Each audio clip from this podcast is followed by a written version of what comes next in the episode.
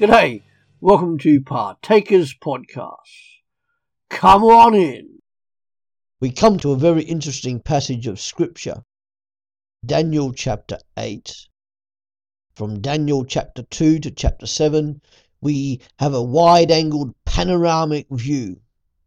And now from chapters 8 to 12, we zoom in on specific areas which were previously covered in that panoramic chapter 2 to 7. In chapter 7, the prophet Daniel had a dream of four animals, which were a winged lion, a bear, a winged leopard, and a beast. So let us read together Daniel chapter 8. In the third year of the reign of King Belshazzar, a vision appeared to me, even to me, Daniel after that which appeared to me at the first. I saw in the vision, now it was so, that when I saw, I was in the citadel of Susa, which is in the province of Elam. And I saw in the vision, and I was by the river Ulai. Then I lifted up my eyes, and saw, and behold, there stood before the river a ram, which had two horns and the two horns were high. But one was higher than the other, and the higher came up last. I saw the ram pushing westward and northward and southward, and no animals could stand before him, neither was there any who could deliver out of his hand. But he did according to his own will, and magnified himself as I was considering, behold, a male goat came from the west over the surface of the whole earth, and didn't touch the ground. And the goat had a notable horn between his eyes. He came to the ram that had the two horns, which I saw standing before the river, and ran on him in the fury of his power. I saw him come close to the ram, and he was moved with anger against him and struck the ram, and broke his two horns. And there was no power in the ram to stand before him, but he cast him down to the ground and trampled on him, and there was none who could deliver the ram out of his hand. The male goat magnified himself exceedingly, and when he was strong, the great horn was broken and instead of it there came up four notable horns toward the four winds of the sky. Out of one of them came forth a little horn, which grew exceedingly great, toward the south, and toward the east, and toward the glorious land. It grew great even to the army of the sky, and some of the army and of the stars it cast down to the ground, and trampled on them. Yes, it magnified itself, even to the prince of the army, and it took away from him the continual burnt offering, and the place of his sanctuary was cast down. The army was given over to it, together with the continual burnt offering through disobedience, and it cast down truth to the ground, and it did its pleasure and prospered. Then, then I heard a holy one speaking and another holy one said to that certain one who spoke, How long shall be the vision concerning the continual burnt offering, and the disobedience that makes desolate, to give both the sanctuary and the army to be trodden under foot? He said to me, To two thousand and three hundred evenings and mornings, then shall the sanctuary be cleansed. It happened when I, even I, Daniel, had seen the vision that I sought to understand it, and behold there stood before me as the appearance of a man. I heard a man's voice between the banks of the Ulai, which called and said, Gabriel, make this man to understand the vision. So he came near where I stood, and when he came I was frightened and fell on my face. But he said to me, Understand, Son of Man, for the vision belongs to the time of the end. Now, as he was speaking with me, I fell into a deep sleep with my face toward the ground. But he touched me and set me upright. He said, Behold, I will make you know what shall be in the latter time of the indignation, for it belongs to the appointed time of the end. The rain which you saw, that had the two horns, they are the kings of Media and Persia. The rough male goat is the king of Greece, and the great horn that is between his eyes is the first king. As for that which was broken, in the place where four stood up. Four kingdoms shall stand up out of the nation, but not with his power. In the latter time of their kingdom, when the transgressors have come to the full, a king of fierce face and understanding dark sentences shall stand up. His power shall be mighty, but not by his own power, and he shall destroy wonderfully and shall prosper and do his pleasure, and he shall destroy the mighty ones and the holy people. Through his policy he shall cause craft to prosper in his hand, and he shall magnify himself in his heart, and in their security shall he destroy many. He shall also stand up against the prince of princes. But he shall be broken without hand. The vision of the evenings and the mornings which has been told is true. But seal up the vision, for it belongs to many days to come. I, Daniel, fainted and was sick certain days. Then I rose up and did the king's business. And I wondered at the vision, but none understood it. This is the word of the Lord. Let us be thankful to God for it. Father, as we come to look at this part of your written word, the Bible, speak through me so that you alone will be honored and glorified. I pray that we may leave here knowing we have met with you and heard from you. Amen. Here in chapter 8, we look at the bear, which here is described as a ram and a winged leopard that is described as a goat. Unlike his previous two visions, which occurred at night, this one occurs during the day. Daniel was transported in the spirit to Susa, a major city of the Babylon and Persian empires.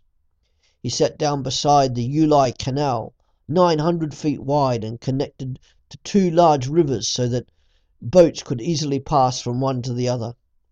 Spiritually seated by the river, he lifted up his eyes he saw a ram, a male sheep, that had two horns, and as he watched, one of its horns became larger than the other.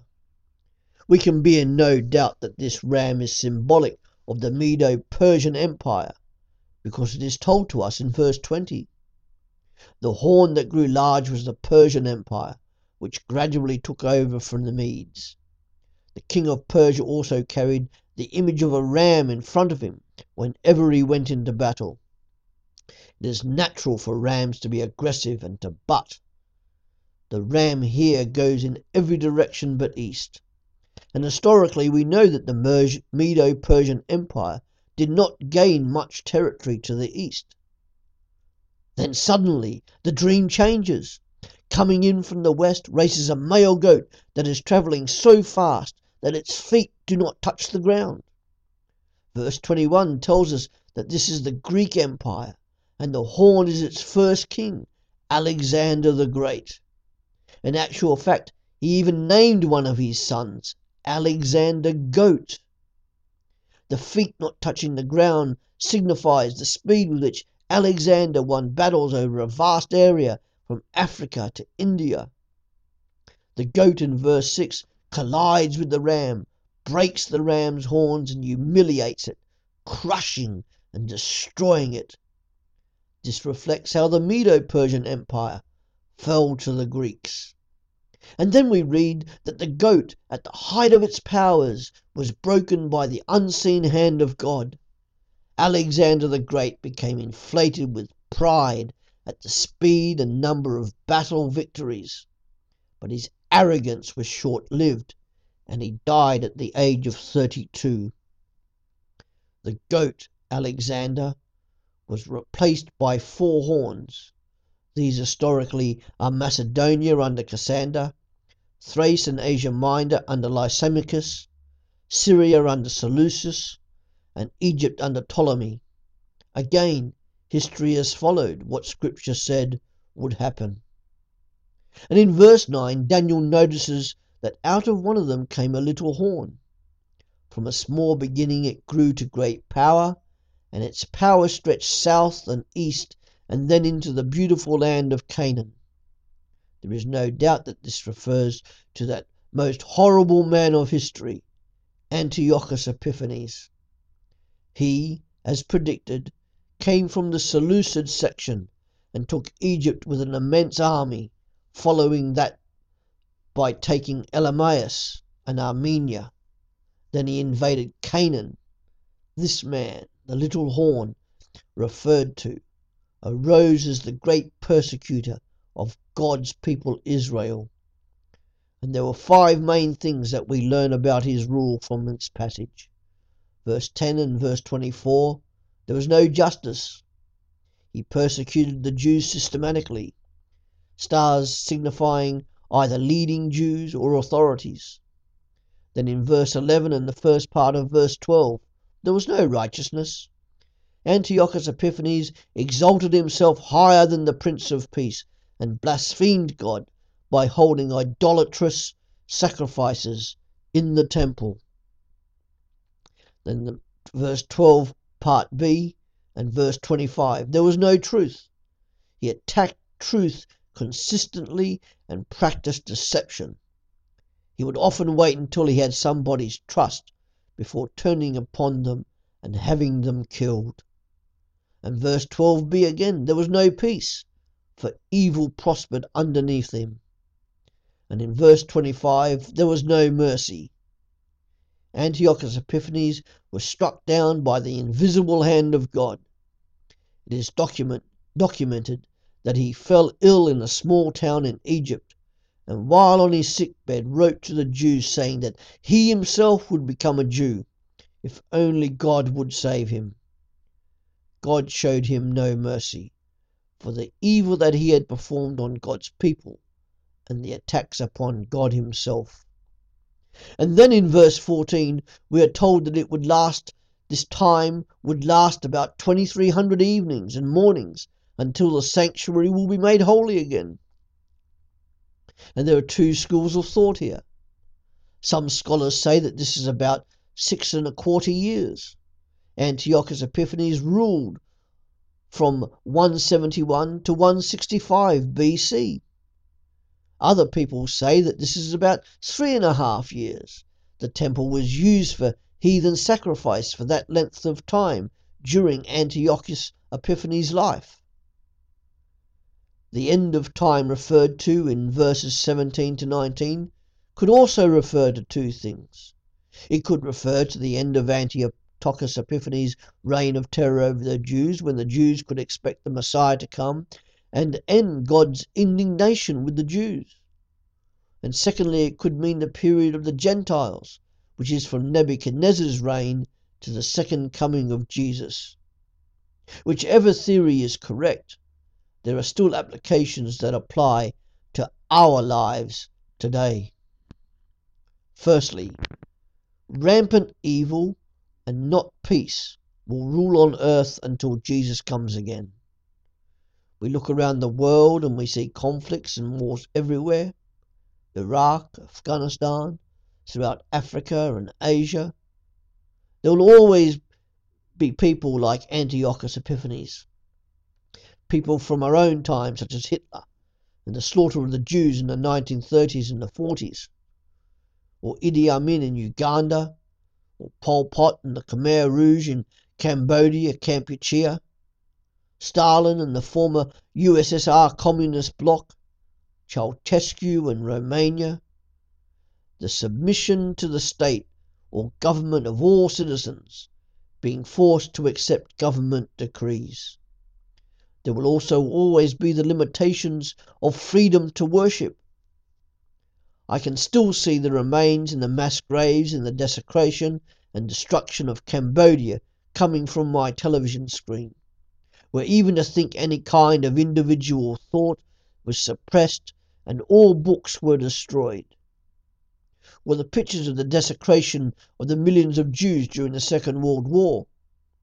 Or how about the persecution of religious peoples under the regimes in China, Romania, and the former USSR? And here in England or in the USA or even Australia, the threats to us and our Christianity are probably much more subtle. We see the media laughing at people like Cliff Richard, Billy Graham, and other well known Christians whenever they are in the spotlight. And in many countries around the globe where Christianity is illegal, suppressed, or forced into the confines of government thinking.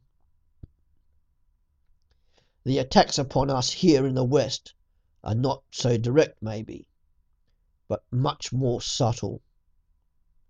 Frogs, when placed in a pot of cold water, do not feel the subtle rise in the water temperature when the pot is placed on a stove with a low heat. So they slowly boil to their death. Let us not be like those frogs. One day we are going to be attacked because we are Christians, and to think otherwise is clearly unbiblical.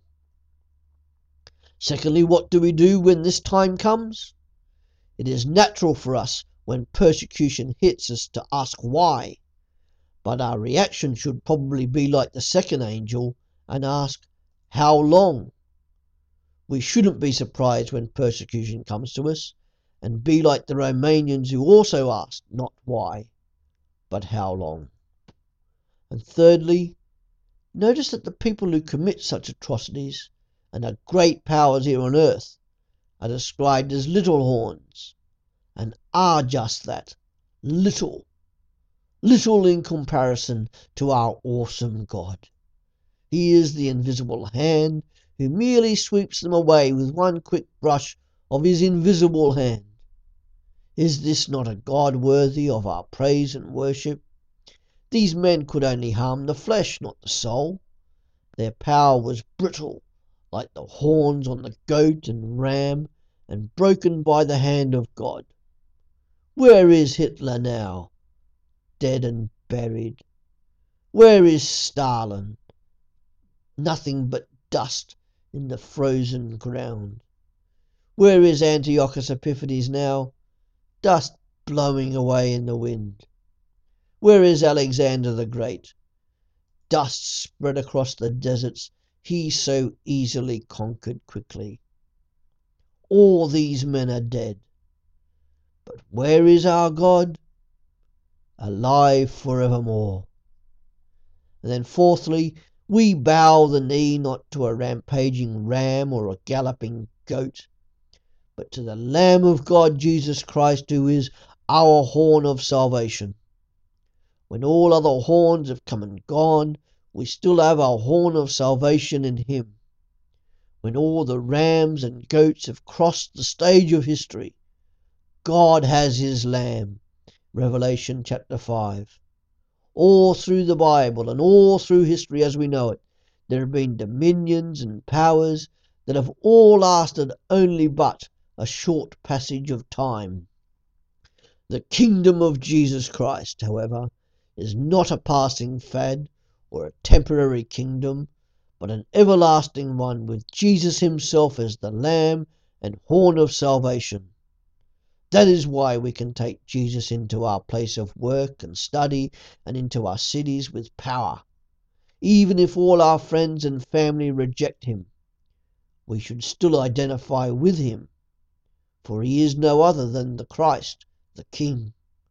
All other powers are simply passing in the wind, no other power will prevail, and his peace will rule upon earth. All that harms his people will come to nothing, and we who are his will live forever with Jesus as our horn of salvation. Fifthly and lastly, we need to deal with the little horns of sin within our own lives. Horns throughout the Bible and history have been symbolic of power Whatever sins are hidden in our hearts, we need to get rid of them and repent of them. Turn our back on them. For the longer any individual sin is within us, the more power it tries to control us with if we do not hand it over to the Lord in prayer and action. The less we repent of sins, the less we grow in spiritual maturity and personal holiness. Let each one of us destroy the power of the little horns of sin by repenting and turning away from them and allowing our great horn of salvation, Jesus Christ, destroy them by continuing to hand them over to Him. You may not yet be a follower of this Jesus, or accepted his little horn of salvation. So I would urge you most strongly to accept his call upon you. You may not get another chance. This Jesus Christ said he was coming back again. Not as a baby next time, but in full glory, power, and majesty, and quickly. He'll be coming back to gather those who are in relationship with him and to wipe the tears of suffering and joy from their eyes. And those who are found not to be in relationship with him will spend eternity without him. He gives each of us innumerable opportunities to enter into relationship with him. This Jesus wants to connect with you in an intimate spiritual relationship. His eyes continued to wander the earth looking for those willing to submit themselves to his authority. If that is you, you can start this relationship with the living God, Jesus Christ, now. Remember, he calls you by name. Thank you. Thanks for joining us here at Partakers Podcasts. Come back every day to www.partakers.co.uk where there is something uploaded to help you, wherever you are in this world, to live for Jesus Christ alone and make Him known. Our books are also available on Amazon at www.pulptheology.com. See you later.